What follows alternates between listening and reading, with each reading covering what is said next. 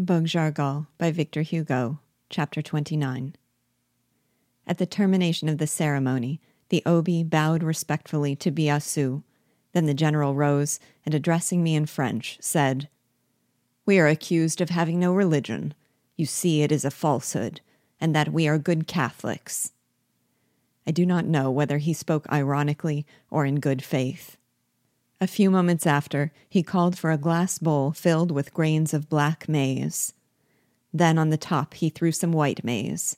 Raising the glass above his head so that it could be better seen in the army, he said, Brothers, you are the black maize. The whites, your enemies, are the white maize. With these words, he shook the bowl, and when nearly all the white grains had disappeared beneath the black, he exclaimed with an air of inspiration and triumph, See where the whites are now!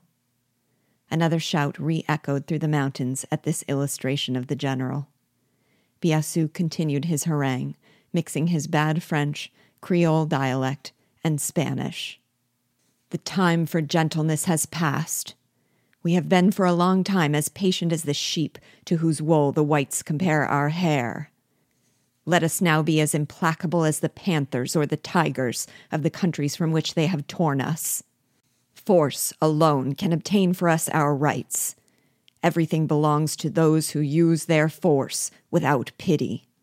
Saint Loup, the wolf, has two days in the year consecrated to him in the Gregorian calendar, whilst the Paschal lamb has but one.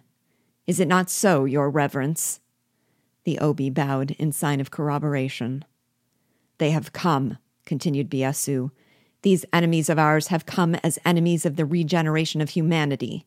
These whites, these planters, these men of business, veritable devils, vomited from the mouths of Alecto. They came insolently. They were clothed in their finery, their uniforms, their feathers, their magnificent arms, and they despised us because we were black and naked. They thought, in their pride, that they could drive us before them as easily as these peacock's feathers disperse the swarms of sandflies and mosquitoes. In making this comparison, he snatched from the hands of his white slaves one of the large fans and waved it over his head with a thousand eccentric gesticulations. He continued, But, my brethren, our army burst upon them like flies upon a carcass. They have fallen in their fine uniforms beneath the strokes of our naked arms, which they believe to be without power, ignorant that good wood is the stronger when the bark is stripped off. They tremble now, these accursed tyrants. Yo gagne peur. They are afraid. A triumphant yell rose in answer to the general's speech, and all the army repeated, Yo gagne peur. Blacks, Creoles, and Congos, added Biassou. Vengeance and liberty. Mulattoes, do not be led away by the temptations of the diabolical whites. Your fathers serve in their ranks, but your mothers are with us. Besides, O brethren of my soul, have they ever acted as fathers to you? Have they not rather been masters, whilst you were always slaves like the blacks? Whilst a miserable cotton garment covered your bodies scorched by the sun, your cruel fathers went about in good hats and nankeen clothes on workdays, and on holidays in cloth and velvet at twenty seven quartos the vara. Curses be on their unnatural hearts. But as the holy commandments of Bon forbid you to strike your father, abstain from doing so. If you encounter him in the enemy's ranks, what hinders you, amigos, from turning to your comrade and saying, Kill my father, I will kill yours? Vengeance, then, my brethren, and liberty for all men. This cry has found an echo in every part of the island. It is part of the ancient name of Santo Domingo. It has roused Tobago and Cuba. It was Buckman, a Negro from Jamaica, the leader of the 25 fugitive slaves of the Blue Mountain, who raised the standard of revolt amongst us.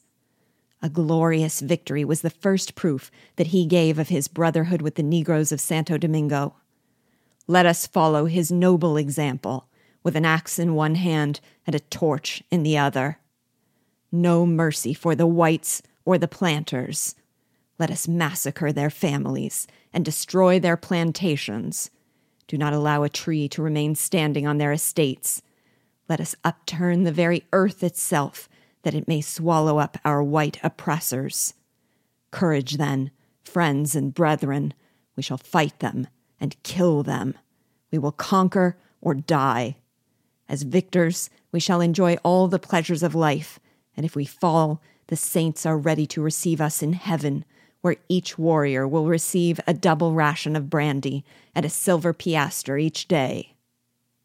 This warlike discourse, which to you appears perfectly ridiculous, gentlemen, had a tremendous effect on the insurgents.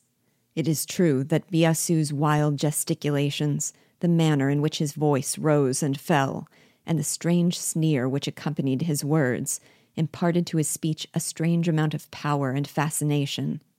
The skill with which he alluded to those points which would have the greatest weight with the Negroes added a degree of force which told well with his audience. I will not attempt to describe to you the outburst of determined enthusiasm which manifested itself in the insurgent army after Biassou's harangue there arose at once a discordant chorus of howls, yells, and shouts. Some beat their breasts, others clashed their clubs and sabers together. Many threw themselves on their knees and remained in that position as though wrapped in ecstasy. The negresses tore their breasts and arms with the fish bones which served as combs for their hair.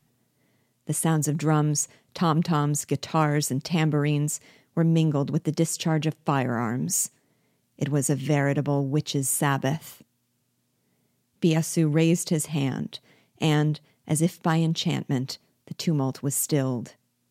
Each Negro in silence returned to his place in the ranks. This discipline, which Biassou had imposed upon his equals by the exercise of his power of will, struck me, I may say, with admiration. All the soldiers of the force seemed to speak and move under the hand of their chief as the notes of the harpsichord under the fingers of the musician.